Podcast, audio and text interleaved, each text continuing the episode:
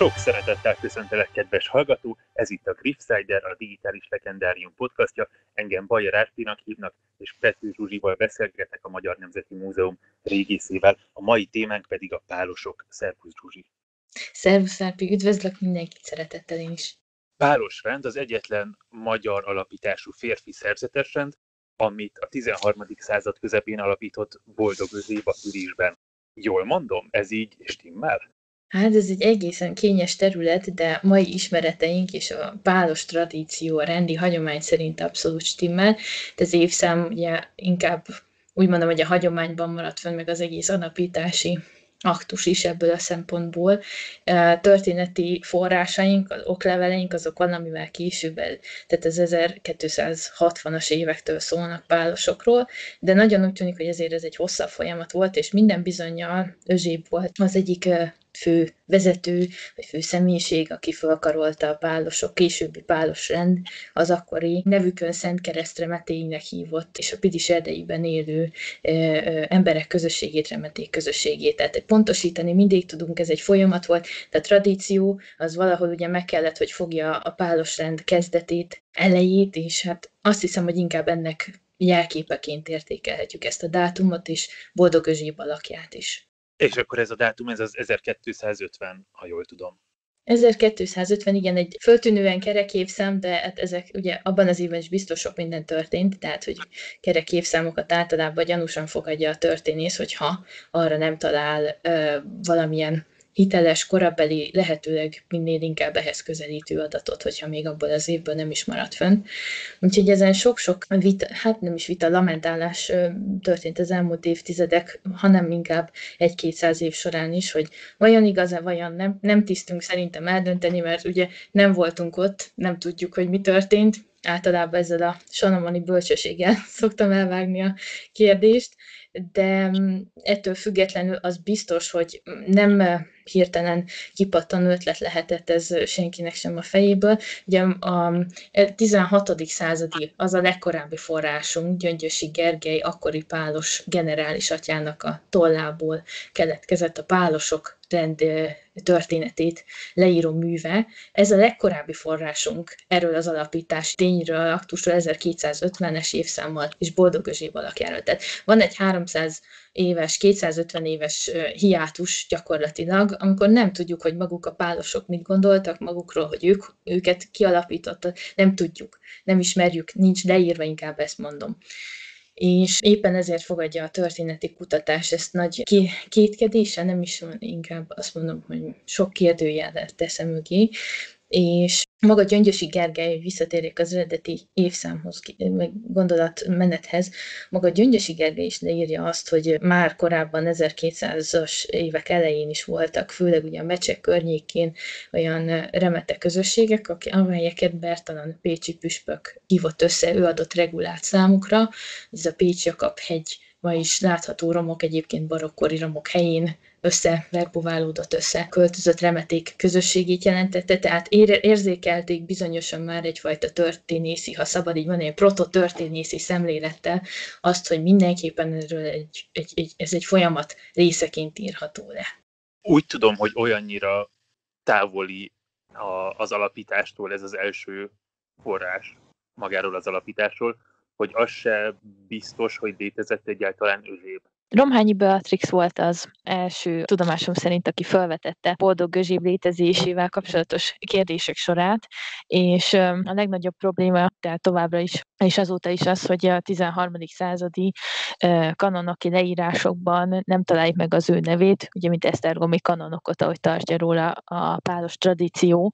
Legújabban Hess Attila atya, aki szakmai szinten foglalkozik a kérdéssel, tehát profi ebben, ő írt egy publikációt erről, abban foglalhatjuk össze, hogy tulajdonképpen Boldog Gözséb akár egy kanonnak helyettesi pozíciót is betölthetett, ami egyébként nem nagyon megkülönböztethető a középkorban, hogy mikor ki mit látott el. Annyi biztos, hogy külön lista névsor a kanonnak helyettesekről nem létezett. Úgyhogy ettől függetlenül nem megoldott, ugye, és nem tudjuk a választ arra a kérdésre, hogy boldog Özséb valóban létezett de én azt hiszem, hogy a hittel vitatkozni nem is szabad, nem is lehet. Ha a pálos tradíció, ami szintén azért elég, elég hosszú évszázadokra nyúlik vissza, tekint vissza, ezt egyrészt tisztelni kell, másrészt pedig Ugye, ha Arthur királyról számos filmet lehet készíteni, például, hogy csak egyet ragadja ki a nagyon bizonytalan mondák, legendák világából, és mégis sokak számára valósá válik az, az érték, amit képvisel, akkor azt hiszem, hogy egy kicsit nehezen bizonyítható, ám de nagyon jelentős ö, magyar származású, vagy hát mondjuk így a középkori magyar királyság területén élő jelentős személy munkáját is azt hiszem tekinthetjük tradíció és történelmi szempontból is elfogadhatónak. Úgyhogy nagyon vitás kérdés, és nem is lehet ebben jól állást foglalni. Én azt hiszem, hogy azt emelném ki inkább az egész alapítási körből, hogy hol történt, az nagyon fontos. Ugye a Pirisi erdőz királyi erdőség volt, Esztergomhoz közel, tudomásunk szerint Kesztölc Klastron pusztánál az a rom, amelynek környékén. Először megtelepettek a pálosok ez egy nagyon, egy királyi és egyházi központhoz nagyon közel eső helyszín, és azt gondolom, hogy egy jelentős személyiség, tehát a közösség vezetője, szabad így fogalmazom, bizonyosan közeli kapcsolatot ápolt a királyudvarral. Egyébként az 1260-as években, negyedik Béla 63-tól elég sokat tartózkodik Esztergomban, úgyhogy azt gondolom, hogy a későbbi valódi meglévő fönnmaradt okleveles források tanúsítják, hogy igenis ott egy igen karizmatikus embernek kellett működnie a későbbi pálosok közösségében ahhoz, hogy a pálosrend azzá váljon később, amivé tudott. Ugye már a 13. század második felében gyakorlatilag lekövetik a kolostor alapítások a királyi udvar vonulását, hogyha a Pilis területét nézzük, számuk ugye gyarapszik, és elérünk oda, öt, ha azt nézzük, uszkve körülbelül 50 év alatt, hogy a budai királyi központ mellett 1308-ban ugye akkor az az egyik királyi központ, viszonylag friss alapítású, de, de 1308-ban már ott vannak a pálosok, és akárhová is megy, a, a, vagy hát helyeződik át a súlypont a Magyar Királyság központját illetően, legyen az Visegrád vagy Buda, mind a két helyszínen jelen vannak, és gyarapítják a kolostorokat. Tehát ahhoz, hogy ez létrejöhessen, ezt időben el kellett kezdeni, úgyhogy én továbbra is azt mondom, hogy még nyitott a kérdés, de biztos, hogy valaki nagyon komoly ember, nagyon elhivatott ember volt ez, aki fölkarolta ezt a missziót. Tehát az a kiindulási pont, hogy a párosok az egyetlen magyar alapítású férfi szerzetesen, e- eddig akkor stimmel. Hát még ebben is lehet egyébként egy kicsit akár, akár kötözködni, mert ugye Stefanita lovagrend tulajdonképpen az első, hát ha azt mondjuk szerzetes rend, ugye, ami magyar, magyar alapítású, és ez a keresztes hadjáratok időszakának emlékét őrzi, de aki fönnmaradt, ami fönnmaradt, az egyetlen alapítású férfi középkori eredetű magyar szerzetes rend, ez így, ez így korrekt, igen, ez igaz. Jó, akkor, akkor ez a kezdőmondat, amivel indítottuk a beszélgetést, ez, ezt akkor több ponton módosítani kell. Tehát az egyetlen fennmaradt magyar alapítású férfi szerzetes rend a pálos, amit valószínűleg Boldog Özséb alapított, hogyha létezett, vagy legalábbis valaki, aki közel lehetett a királyi udvarhoz, a 13. század közepetáján. Ez tökéletes. Ez így. Szuper, akkor megvannak az alapok, és mehetünk is tovább. Említetted, hogy a mecsekben is volt hasonló kezdeményezés, ahogy ma is ott vannak Pécsen is a, a párosok.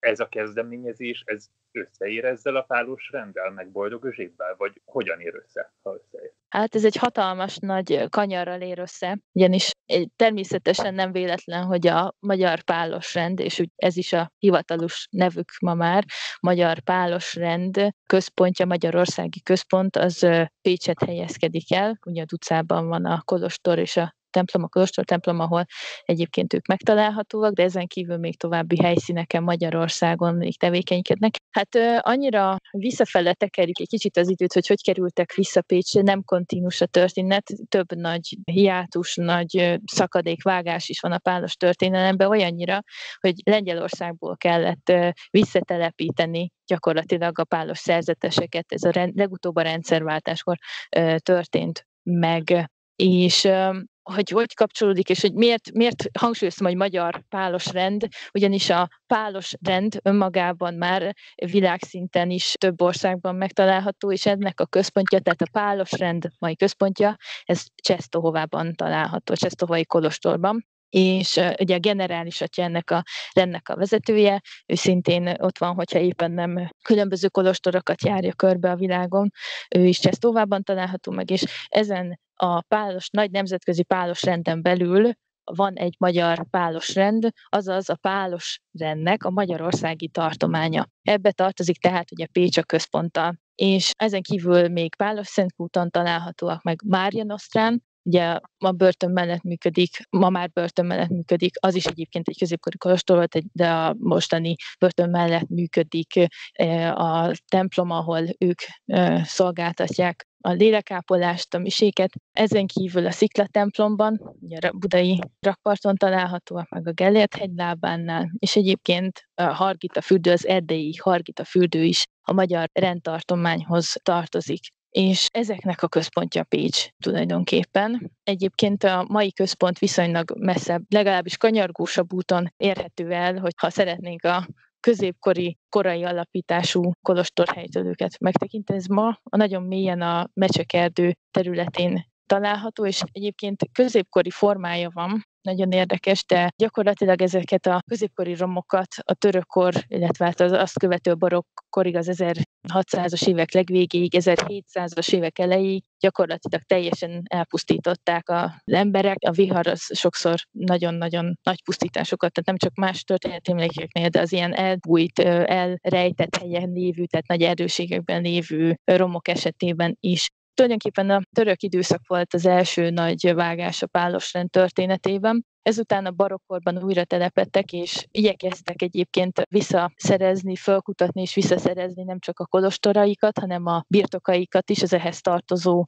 fal, egykori falvakat, szántókat, mezőket, tehát ami ellátta gyakorlatilag azt az adott kolostort, amihez megpróbálták a csatolmányokat is megkeresni, fölkutatni. Ekkor nagyon sok térkép készült, és hogyha sikerrel jártak, elfogadták a felsőbb vezetők is, ugye az elsősorban az érsékség vagy a királyi kamara jóváhagyta, hogy a pálosok visszakaphassák a területeiket, középkori területeiket, akkor ez meg is történt. Ez volt Pécs esetében is egyébként, és ez történt, és itt nagyon jelentős barokkori építkezések nyomait láthatjuk ma már. Érdekes módon, tehát mondom, középkori formákat őrzött meg, de ezek falak, ezek az 1700-as években, zömmel az 1700-as években épültek. És aztán második József szüntette be ugye a szerzetes rendeket, szerzetes rendek működését Magyarországon, akkor a pálosoknak is Lengyelországban újra otthont kellett találniuk, és tulajdonképpen a 19. századi csendben telt el nélkülük, és a horti korszakban, amikor sikerült őket újra visszatelepíteni, ez már nem volt annyira sikeres és hosszú életű hanyadik is. Egy, hát hogyha az alapítás nem számít, második visszatelepedésük nem volt annyira hosszú távú, hogy Pécset újra föl tudják karolni, legalábbis a Pécs Jakab hegyi romokat. Úgyhogy ma ott tart a helyzet, ugye a rendszerváltás a harmadik visszatelepedésük, hogy ma összesen 19, de remélem, hogy lassan már 20-21 szerzetes lesz az, aki a hazai rendtartományban tud működni, és egyébként, hogy minél szorosabban kapcsolódjanak a középkori múlttal, tehát ezzel a közel 800 éves, hogyha a mecsekkel kezdjük, ugye ez 1220-as évek, amikor forrásaink tudósítanak arról, hogy Bertalan Pécsi püspök egybegyűjti a mecseki remetéket, tehát ezt a 800 éves hagyományt nagyon nagy erőket igyekeznek ápolni, és egyébként, hogy a kicsit visszahúzzak a saját szakmámhoz, régészetileg is, és középkori történeti kutatás szempontjából is azt hiszem, hogy maximálisan kutatók mellett állnak, keresik a lehetőségeket. Úgyhogy Pécs tulajdonképpen egy Hát meg nem fogalmazott módon számomra. Tulajdonképpen pontosan ennek a 800 éves örökségnek a legszignifikánsabb, legjelentősebb pontja és jelképe tulajdonképpen. És az a szép ebben, hogy bezárjam a kört, az egész nagy kronológikus kört, hogy ma éppen ebben a pillanatban is, ha reményeim szerint felújítás zajlik a Pécsi Kolostorban, tehát egy nagyon szép újratelepedésről, és reméljük, hogy egy sokkal hosszabban tartó kezdetről beszélhetünk ebben az esetben, és így Pécs újra valószínűleg, vagy hát most talán igazán központjává válik a pálos rendnek. Hogyha itt a kronológiai körre csatlakozom rá, akkor föltűnt, hogy Pécs, meg Bertalan Pécsi püspök, ahogy összegyűjti a remetéket, az korábban van, mint a hagyomány szerinti alapítás a Pilisben. Pontosan, pontosan. És akkor, de mégis a, az özsépféle Pilisi alapítás az alapítás, és a korábban történt remeték összegyűjtése, az pedig nem. Ennek mi az oka? Hát itt is sajnos, mint a boldog özsébb szemét illetően is csak találgatásaink lehetnek. Én azt gondolom, hogy alapvetően ezek a 1250-es éveket, vagy 60-as, 50-es, 60-as éveket megelőző közösségi jelenségek, vagy jelenlét, amiről írott forrásunk is van, szerintem ezek annyira nem tűntek még stabilnak. Lehet, hogy több problémával is küzdöttek, elelhaltak, újra alakultak. Én azt gondolom, hogy alapvetően a pilisi hagyományt több dolog mellett elsősorban a stabilitás ápolja. Tehát ugye, mint ahogyan az első kolostorok, ugye Szent Kereszt kolostor Klastron pusztán, ez sem vált végleges központjuká, még a középkorban sem,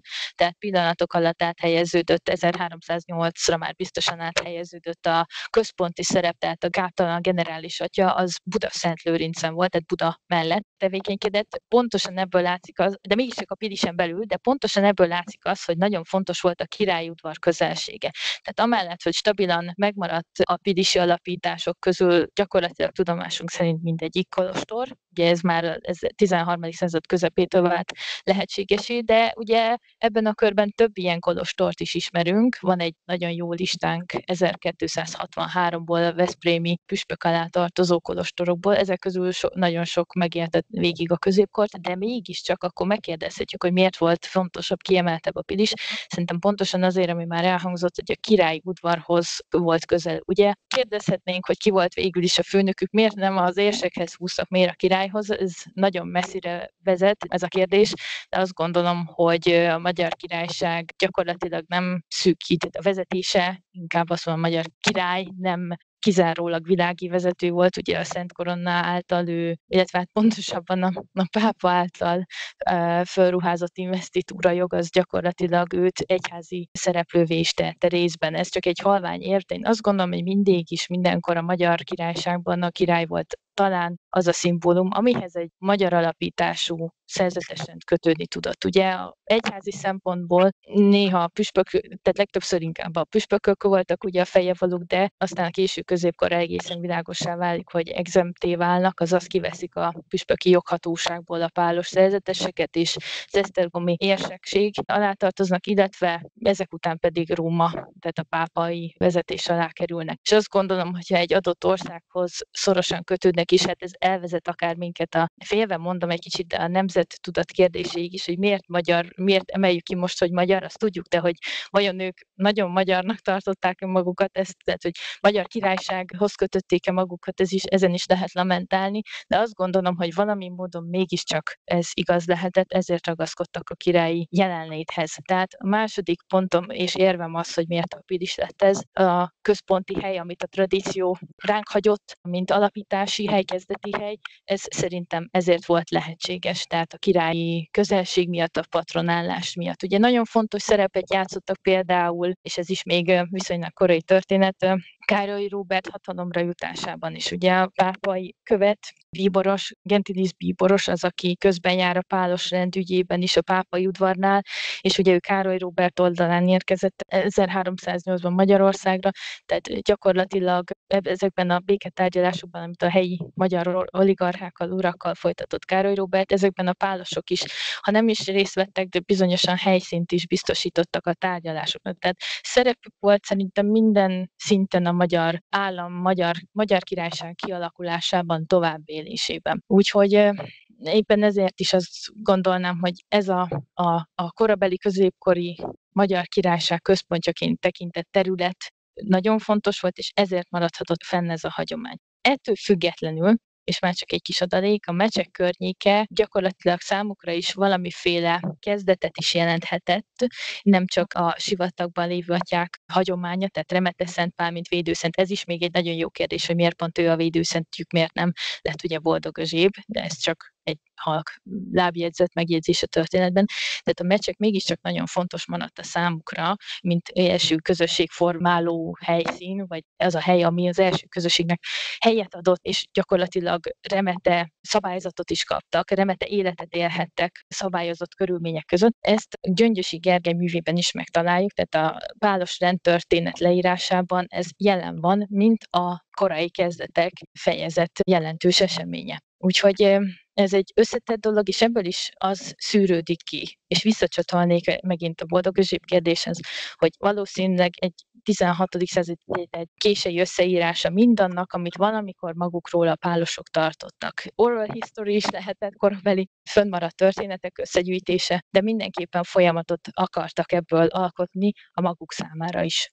Itt egy nagyon érdekes centrum és egyben periféria helyzetük van ezek szerint. Tehát remeték, távol a világtól, bent az erdőben, magányosan kis közösségben, de közben meg a királyhoz kapcsolódnak. Volt ilyen példa, van hasonló szerzetes rend máshol is, más országban, ahol, ahol nagyon erősen az uralkodóhoz kötődnek, vagy valami, hát mai szóval világi, nyilván a szekularizáció előtt erről annyira nem beszélhetünk, hatalomhoz kapcsolódik egy rend. Vannak próbálkozások inkább, de király oldalról, az az érdekes, és ezek akár még a 13. században, főleg egyébként a francia udvarban érhetőek tetten, de olyan, ami egy, hát ha szabad így fogalmazom, alulról formálódó, vagy alulról jövő indítatás, tehát maga a közösség szeretné magát rendszerben látni, és ezt a király elfogadja, és ez ilyen hosszú életű, vagy hogy fönn is marad, kifejlődik, ilyet, hát jelen tudomásom szerint ilyenről, ilyenről nem tudunk. De az tény, hogy vannak próbálkozások, például azt hiszem az Olivenetánus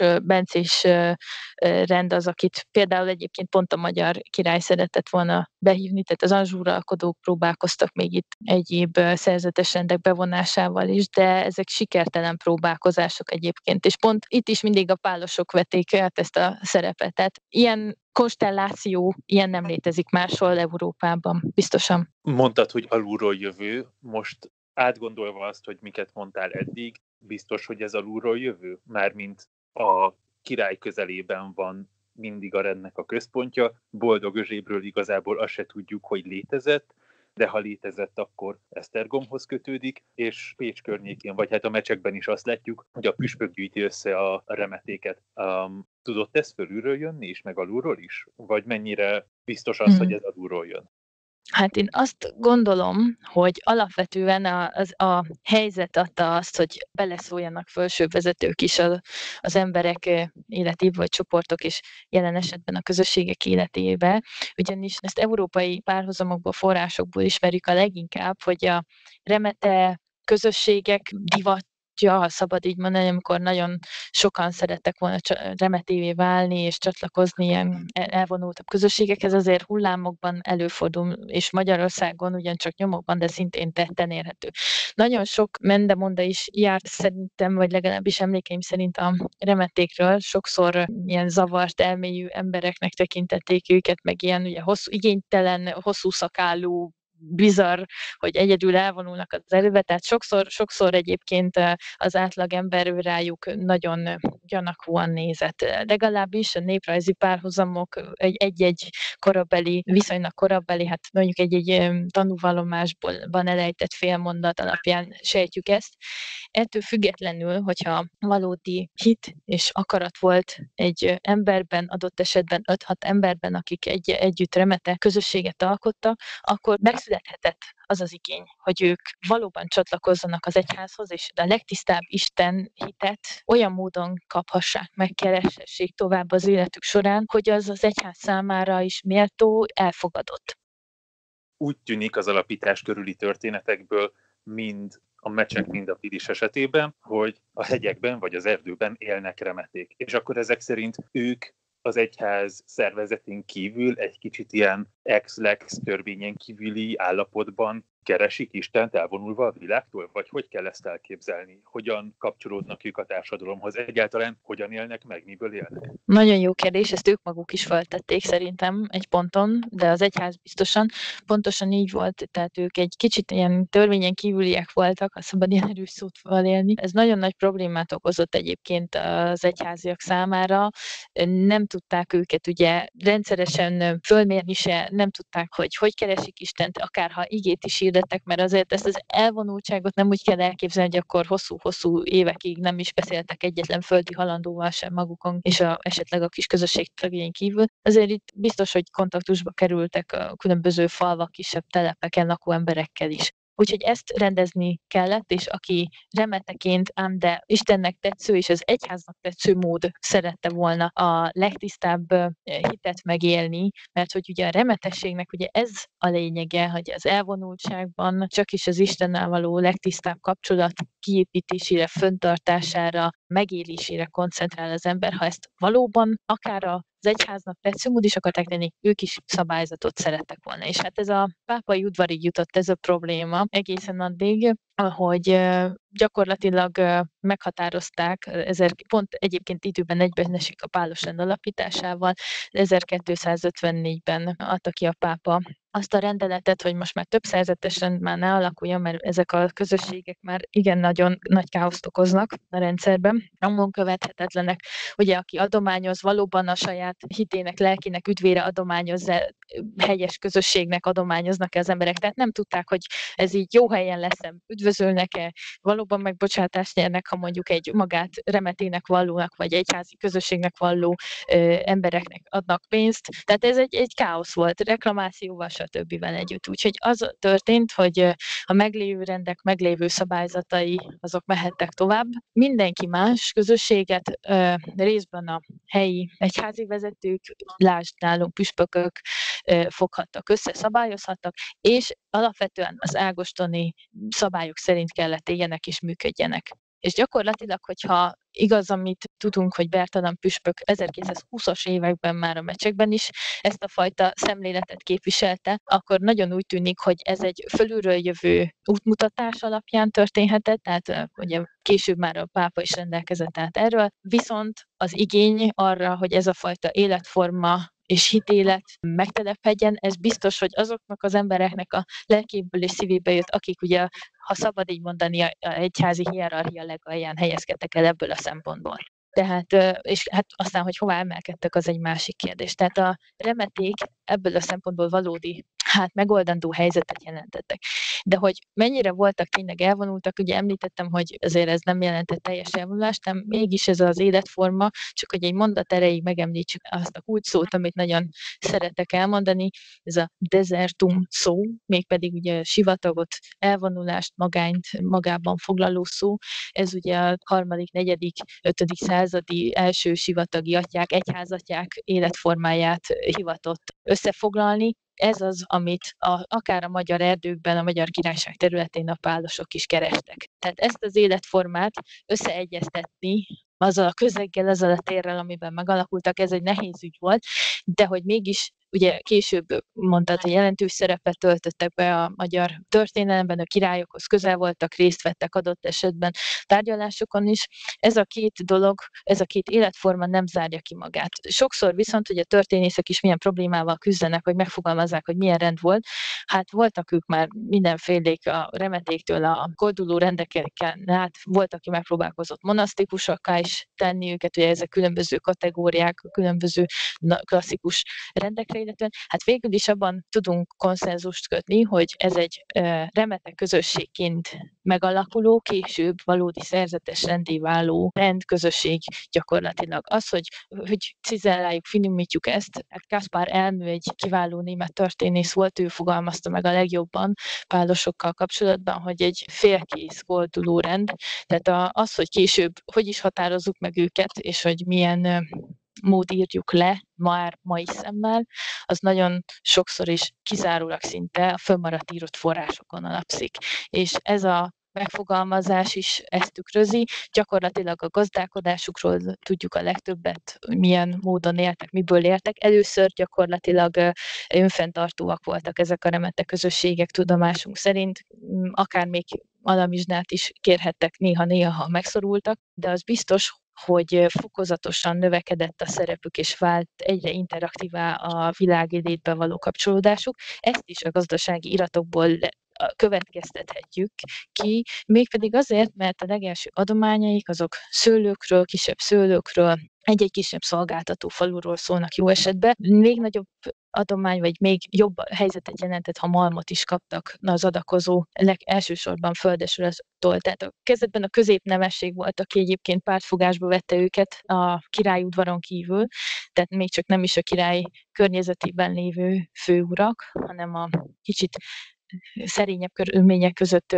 élő nemesek. Tehát, hogy úgy tűnik, hogy ők is fokozatosan fejlődtek és alakították ki az életüket, az élet körülményeiket, a gazdálkodásaikat. Nagyon jól látszik az, hogy mindenképpen folyamatos hasznot termelő birtokokat igyekeztek és preferáltak inkább saját kezelésbe venni. Tehát alapvetően azt el tudjuk mondani, hogy szőlőket, malmokat kaptak adományul, és mindenképpen ez azt jelzi, hogy önfenntartásra és folyamatos bevételre tudtak szert tenni. Tehát a szőlőkből ugye a bortermelés, borkimérés hozhatott folyamatos jövedelmet. A malmoknál, hogyha az örlés jogát maguknál tartották, akkor ebből származott bevételük, de nagyon sok esetben azt látjuk, hogy ezzel sem bíbelődtek, hanem bérbe a malmokat, és ez folyamatosan hozta ugye a bevételeiket, amiből aztán gondoljuk mi, hogy megvásárolták a szükségleteikhez elengedhetetlen élelmiszereket, egyéb eszközöket, tehát ez egy nagyon összetett kép, és sok közvetett érvelést és adatot is be tudunk tűzni ebbe, de úgy tűnik, hogy folyamatosan épültek és jöttek föl ők is arra a szintre, hogy a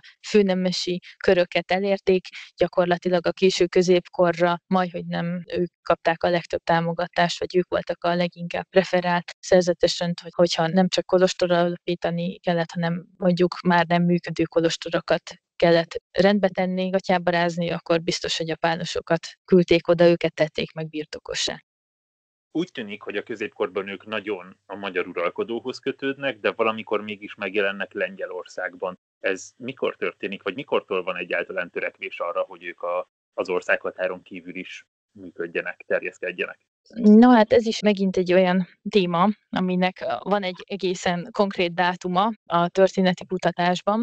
Mégis vannak olyan előzmények, amelyek szerint már ez azért előbb is elkezdődött. Ez a dátum, hogy kezdjük az egyszerűbb részével, 1381, Ekkor Opolai László herceg, Nagy Lajos király közvetlen rokonságába tartozó előkelő ember volt az, aki Jasna Górára, tehát a Szent Hegyre, Fényes hegyre kért pálos szerzeteseket. Ezt Mária Nosztráról kapta meg végül, és ebben az évben alakult meg a már a Csesztóvai Kolostor, ami ugye ma is a rend központjának számít. Gyakorlatilag ez már egy olyan időszak volt, amikor Nagy Lajos király gyakorlatilag a királyi reprezentáció részeként, ha nagyon csúnyán fogalmazzuk meg, gyakorlatilag a hatalom jelképeként és az egyházzal való megingathatatlan és Istennel való meggyőzhetetlen kapcsolatát hivatott volt bizonyítani a pálos rend. Éppen ezért kerülhetett sor arra, hogy lengyel királyá való választása után gyakorlatilag az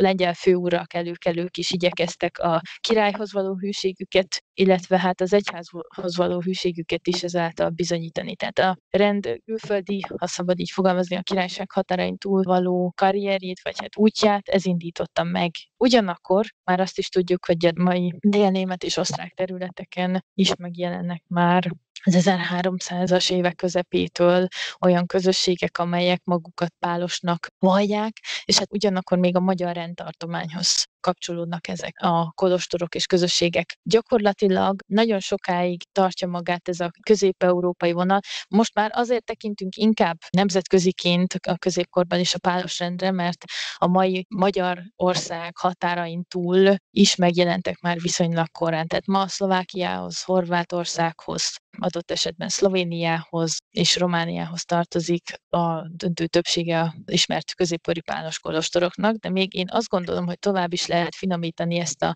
vonalat azzal, hogy a Magyar Királyság által képviselt kultúrkörhöz jobban kötődő közösségek kolostorai tekintjük magyarnak, ha szabad így mondani, ami már egy picit is eltér ettől, az már külföldi alapítás. Na miért cizellálom így ennyire ez a, főleg a horvátországi kolostorok miatt történik, mert a horvát tartományban, illetve a horvát területeken és a dalmáciai részhez közeli kolostorokban már egyértelműen nem magyar anyanyelvű, hanem horvát különböző regionális nyelveket beszélő emberek kerülnek, ugyanis egészen más, nem latinul írnak egymás között, más a kommunikációs nyelvük, ez a, tudjuk a fennmaradt forrásokból, ők az úgynevezett glagolita nyelven írták egymásnak a leveleket, vagy hát az okleveleket is így rögzítették. És mégis ugye a Magyar Királyság területén lévő kolostorról beszélünk. Tehát nagyon érdekes, hogy ezt hogy tudjuk felszabdalni, éppen ezért valószínűleg a legegyszerűbb tényleg a lengyelországi megalakulásukhoz kötni nemzetközi karrier kezdetét, ami egyébként egyébként több kisebb közösség megalakulását is hozta még ott, viszont nagyon keveset szoktunk beszélni, és hagyjuk ugorjunk még tovább egy picit a, az Adrián túra, Itáliáig. Nagyon keveset beszélünk a római és isztriai, de elsősorban a római jelenlétéről a pálosoknak. Gyakorlatilag nem feltétlenül a nemzetközi karrierrel függ össze, hanem továbbra is a magyar királyudvar erősségével és Vatikánban lévő befolyásával függhet össze az, hogy a 15. század közepére gyakorlatilag a leg népszerűbb, egyik legnépszerűbb akkori hely, a Santo Stefano Rotondo egyházának a vezetését is átveszi, Kolostor is van ott, tehát ott egy komoly pálos közösség van, rendkívül komoly gazdálkodása. És tudomásom szerint akkoriban ennek az egyháznak a vezetője volt a pápa hivatalos gyóntatója is. Tehát egy egészen komoly karrier előtt álltak, és ez a 15. század közepe már vészesen közeleg ahhoz az időszakhoz, ahol ketté törik a középkori fejlődése a Magyar Királyságnak, és nagyon úgy tűnik, hogy a pálosrend valódi klasszikus, nagy fajsúlyos szerzetes rendé vált volna európai szinten is, hogyha nem jön közbe a központ elvesztése, gyakorlatilag a rendszer széthullása, ha szabad így fogalmazni. És ami miatt nemzetközivé vált, és lengyellé vált a pálosrend, az gyakorlatilag itt fogható meg, nagyon úgy tűnik, hiszen ezután próbálkozik ugye a török bejövetelekor már az 1500-es évek első felében is már áthelyezik ugye Buda Szent Lőrincről a pálos központot Lepoglavára, aztán Mária völgybe, tehát Pozsonyhoz közel, és végül azért mégiscsak Csesztóhova bizonyul a legstabilabb központnak, és az válik ugye a generális központtá is. Tehát a stabilitás nagyon fontos szempont minden szerzetes rend számára is, nyilván az életben is minden ember számára, de az, hogy életben maradhatott a pálos rend, az pont ennek a lengyel kitekintésnek köszönhető, úgy hiszem. Van egy a párosok kapcsán gyakran idézett mondat Pázmánytól, ami így hangzik, hogy te is Magyarország édes hazám, a párosokkal fogsz növekedni, és ugyanazokkal fogsz hanyatlani. Vannak olyan elképzelések, gondolatok, amik a, a párosoknak egy ilyen misztikus, nemzeti karaktert adnak. Most azt hiszem, hogy a beszélgetésből nagyon sok minden olyanról volt szó, hogy mi az, ami, ami ezt megalapozhatja. Hogyan látod egyrészt mik ezek az elképzelések, másrészt pedig hol bicsaklanak meg, ha megbicsaklanak, tehát mi az, amire azt tudod mondani történészként, hogy na, ott, ott van a határ, addig az igaz, onnantól kezdve meg már inkább a képzelet szülötte, vagy hát inkább egy elméletként érdemes rá csak tekinteni. Na hát egy egész estét betöltő beszélgetés lehet nyilván ebből is fakasztani. Nagyon érdekes, amit felvetettél, és fontos beszélni is. Én úgy szeretnék erről beszélni és beszélgetni bárkivel is, ezt hadd szögezzem le az elején, hogy mindenkinek tisztelem a véleményét. És az a, az a pont nálam a személyes határpont, először hadd kezdjem ezzel, amikor valaki úgy beletapos a, a, akár a kérdéseimbe, vagy csak, a, vagy csak abba a ténybe, hogy, hogy mondjuk történészként, régészként szemlélem a kérdést, hogy nem tudunk, nem, nem hogy nevezőre jutni, még egy jó kérdést se föltenni egymásnak. Sajnos ilyen is előfordul, de ez a legritkább. Ettől függetlenül nagyon sokszor találkozom azzal, és talán elnézőbb is vagyok, hogyha ha őszinte hitből és pozitív építő jellegű szemléletből fakad az a nagyon erősen a magyarsághoz kapcsolódó érzés, amiből bizonyos, hát szerencsés, hogyha nem történeti adatokat képzelnek az emberek, hanem mondjuk próbálják a pálos rendet jobban a magukénak érezni. Több ilyen dolog is van, ugye a Pilis szerepét sokan hangsúlyozzák, hadd kezdjem ezzel. Ez nagyon sok szempontból ezt az elmúlt jó néhány perc is igazolja fontos,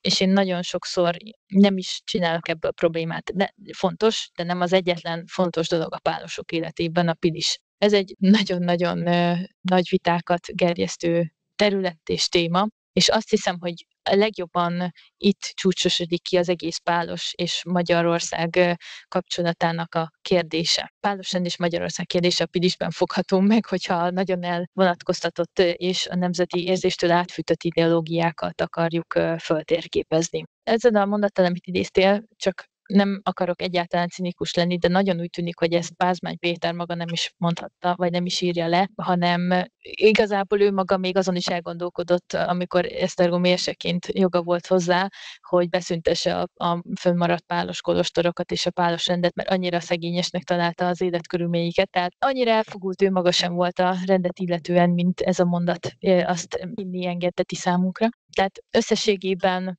azt gondolom, hogy az igaz, amiről ez a mondat szól. Tehát amikor a magyar királyság virágzott, a pálos rend is virágzott. Amikor baj volt, hát a pálossal is baj. De hát ez nyilván abból fakad, a magyarországi központjukon nagyon sokáig a magyar történelemmel fonódik össze ilyen módon nyilván a pálosan történelme is, ugyan, hiszen ugyanazok az események befolyásolták a létezésüket. Úgyhogy ez a része igaz. És az is igaz, hogy rengeteg esetben igazolható, hogy a középkortól fogva magyar emberek voltak szegényebb vagy középnemesi rétegből később a főnemesi rétegből kikerülő emberek voltak azok, akik a pálos rendet alkották. Tehát ez minden szempontból izigvérig magyar szerzetesen volt. Ugye említettük itt a horvátokat, ahol már nem ez a közösség található meg, de ugyanúgy ugye az egyház berkein belül kebelén mindenki egyformán pálosnak számított. Úgyhogy ezt tulajdonképpen anélkül, hogy belemennénk bármilyen elméletbe is, én azt sajnálom sokszor, hogy ezt felejtik el az emberek, hogy attól még, hogy valami magyar, miért ne adhatnánk a világ számára lengyelek, horvátok, akár németek, vagy adott esetben elgondolkodó portugál, spanyol, vagy itáliai emberek számára is bármit, ami a pálos rendből szép és jó, mert hát a, én látásmódom szerint minden az. És én azt hiszem, hogy ez a legfontosabb. Az, hogy sokan ma ebbe kapaszkodnak, az addig a pontig nem baj, amíg nem vitatják el, hogy a tudomány valóban igyekszik tényekből fönnmaradt forrásokat szintetizálva, sokszor egyébként hibákat is elkövetve, de fejlődni és többet megtudni a pálosokról. A hiba emberi dolog, mi emberek vagyunk, és azt gondolom, hogy a tudósokon ezt levenni, ez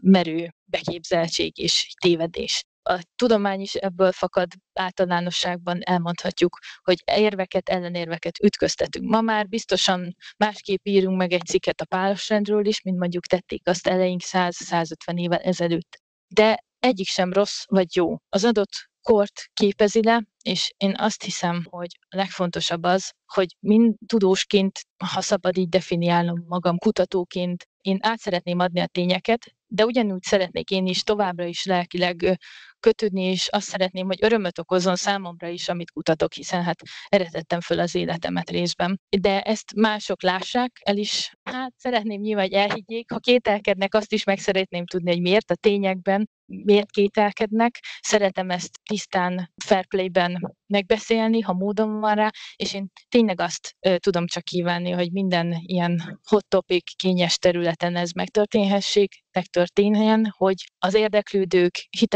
hitetlenkedők, vagy szkeptikusok inkább így mondom is, bátran fölmerjék tenni a kérdéseiket, de azt szeretném, hogy megértéssel forduljon egymáshoz mindenki, és váljék újra nemesi a kutatás, úgyhogy senki hitében nem kázol be, de azt hiszem alapvetően két olyan dologról beszélünk, amit nehéz összehangolni, de szeretném, hogy ez meg is történjen, mit most jelen esetben a pálosoknál. Köszönöm szépen. Azt hiszem, hogy ez a téma, ez még nagyon sokáig mélyíthető, és nagyon sok minden van benne, de most talán így egy, egy egységnek, vagy amennyi ennyi idő alatt megismerhető volt annak a végére értünk. Ez volt a mai adás, Pető Zsuzsival, a Magyar Nemzeti Múzeum régészével beszélgettünk a városokról, és kedves hallgató, köszönjük, hogy eljutottál ide a végére, köszönjük, hogy meghallgattál minket, a digitális legendáriumot megtalálod a Facebookon, a YouTube-on, és most már a Griffsider-t a legnagyobb podcast megosztó oldalakon is,